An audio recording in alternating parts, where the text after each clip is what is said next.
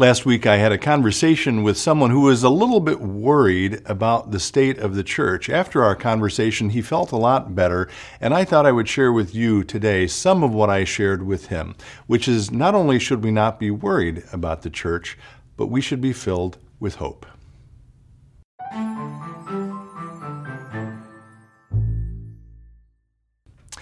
Hello, friends. Pastor Tim Westermeyer. Thanks for spending a little time to be with me today.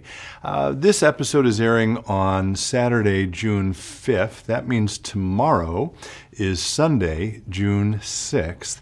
And that means tomorrow is also only the second Sunday we've had at St. Philip the Deacon uh, where we're able to worship without any restrictions, without masks, without social distancing, no restrictions whatsoever.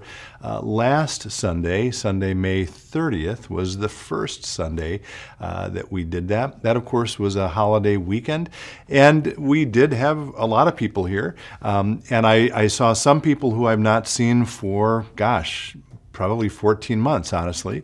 And one couple I met with after worship um, had a nice chat with them, but uh, they were a little distraught that there weren't more people here. They sort of thought, well, gosh, we're back to normal. Uh, no restrictions. There should be people from wall to wall packing the sanctuary. So we had a nice chat, and um, they felt a lot better actually after that conversation about things. And it struck me that to the degree other people are having similar feelings as that couple, uh, I would share some of the points that I shared with them. Uh, one of which, of course, is that it was Memorial Day weekend. That's never a, a record breaking weekend for attendance at church, just a little inside baseball. Um, uh, and uh, so that's important to note. And that's the start of summer. And I will tell you, in Minnesota, I grew up outside of Chicago. In Minnesota, uh, the summer months also not record breakers for church attendance. Uh, in Chicago, where I grew up, this whole going to the cabin thing, leaving for the weekend, wasn't really a thing, at least not in my neighborhood. Here in Minnesota, of course, it happens all the time, which means that people aren't around over the weekend to do, among other things, things like go to church. And that doesn't even take into account the fact that we are now just coming out in the very early stages, coming out of the pandemic, which, as I've said in other places, doesn't mean we are back to normal.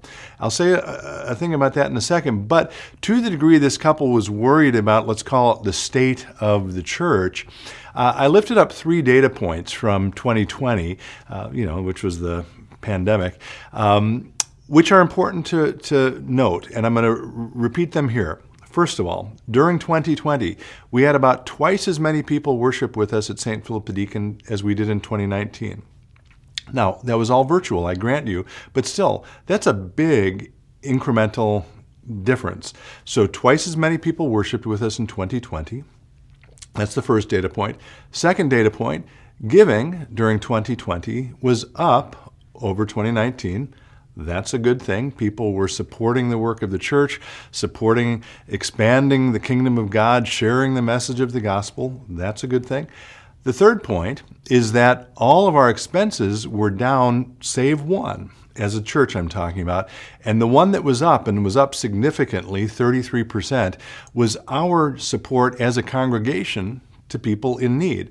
We not only gave more in 2020 than we did in 2019, but we gave it earlier in the year, recognizing that uh, a lot of people were hurting and in need, and we could we were in a position, thanks to your generosity, to support them, which we did. So again, attendance was up, giving was up, and our support to people in need as a congregation was also up. All of those are wonderful signs of health and reasons to celebrate. And I will tell you that 2021, we're what, in the early days of June, so we're not quite halfway through the year, but all of the trends are equally good this year. We're in a really good place. And so, to the degree that people are coming back to church now a little bit and saying, well, gosh, why isn't it packed? It must be terrible. The news must be awful. We must be declining. The ship is sinking. I just want to assure people that's not the case. Um, again, we're not back to normal. It's the summer. And um, I think it's going to be not just weeks, but maybe months and maybe a whole lot of months before we sort of have a sense of what the new normal even means. Um, I think there's no question there's going to be a spectrum of folks uh, who are figuring out how they want to engage church in terms of do they want to be back in person or do they like the the uh, online option? Some people absolutely clearly. I mean, I've had conversations with people really want to be back in person, which is great, and I celebrate that. There are other people who say, Tim, honestly, I kind of like staying at home in my feety pajamas and my cup of coffee to worship.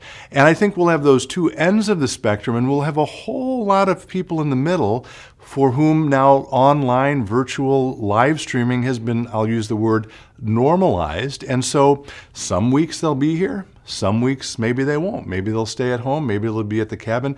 We had one couple share with us last week that they were at a campfire uh, camping and they watched worship on their phone. And they got back to us and said, It was great. We've never done that before and it was so exciting. Um, so, again, people are going to be worshiping in lots of ways, and that's a good thing. Um, and again, I think we'll we'll see how things develop in the next few months. Um, but I would encourage all of us to sort of have a sense of perspective, to recognize we're coming out of an incredibly disruptive time, and we're not out of it yet, and we're not sort of back to a p- place of stability, and that's okay. So let's have some patience with one another, let's have some grace with one another, and let's trust that this is not our church, it's God's church. And for what it's worth, I think God has incredible dreams and incredible plans for this church. The challenge for us is simply to be faithful enough to say, God, I'm willing to follow where you are leading. So, whether you're joining us in person these days or whether you're joining us virtually, whether you've been here at St. Philip a long time or you're brand new to us, whether you're old or young, I am thrilled that you're along for the ride. And I pray in the next few weeks and months and maybe even years, we may all follow faithfully where God is leading us to a bright and hope filled tomorrow.